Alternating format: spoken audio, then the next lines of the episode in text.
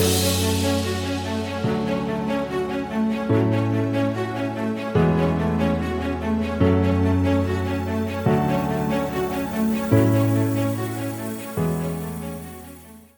there, and welcome to the Think Wealthy podcast. I'm your host, David Prale. The Think Wealthy podcast is sponsored by YDLP Investments, the home of the $10,000 commercial real estate investment.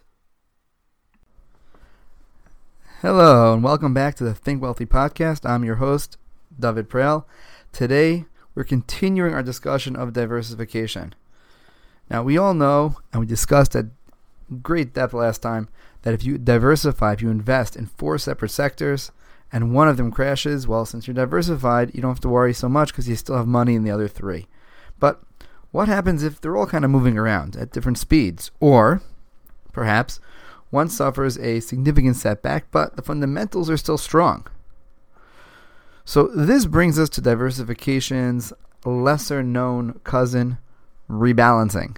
So let's say that I decide to have a portfolio divided evenly between stocks, bonds, and real estate. Now, after a year, that balance will likely be different from when I started. I'll start by putting 100,000 into each type of investment, but in that particular year, stocks will outperform, let's say. And all of a sudden, I'll have 150 in stocks and only 120 in each of the other ones. Rebalancing is the discipline of, at regular intervals, trimming your winners and buying your losers.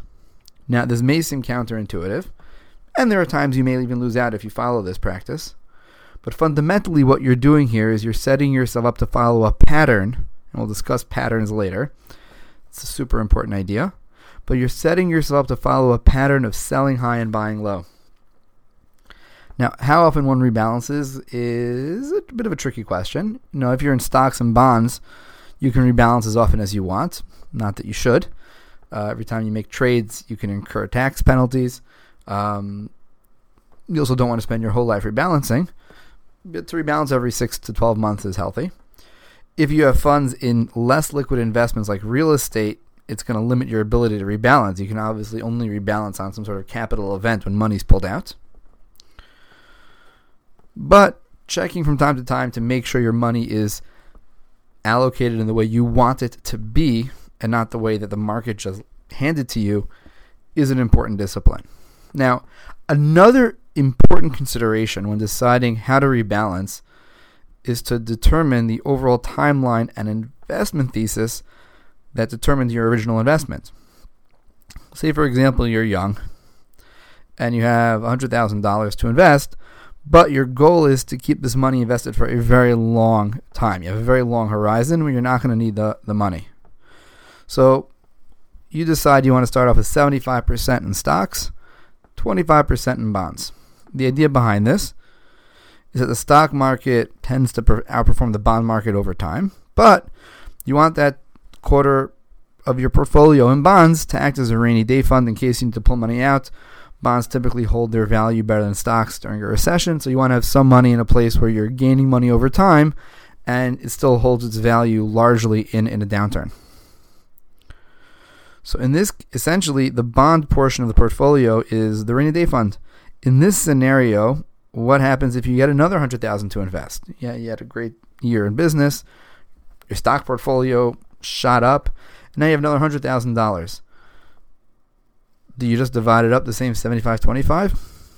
Maybe not, because the original allocation wasn't really 75 25, was it now? It was really you want 25,000 in a rainy day fund and the rest you want in the stock market. So in this case, you have to be conscious and make decisions based on why you originally invested your funds.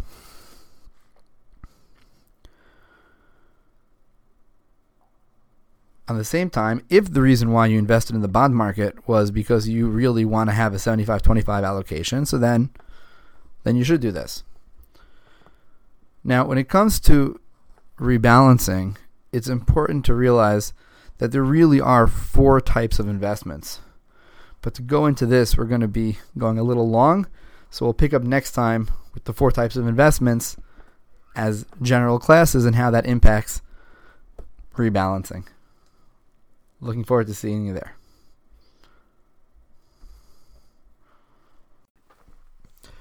Thanks so much for joining me today. I hope you learned something of value. If you've gained from this podcast, please do me a huge favor and leave a five star review. If you feel that I haven't earned that five star review, please reach out and let me know how we can earn your recommendation. Until next time, I'm David Prell, and thank you again for joining me today on the Think Wealthy podcast, sponsored by YDLP Investments.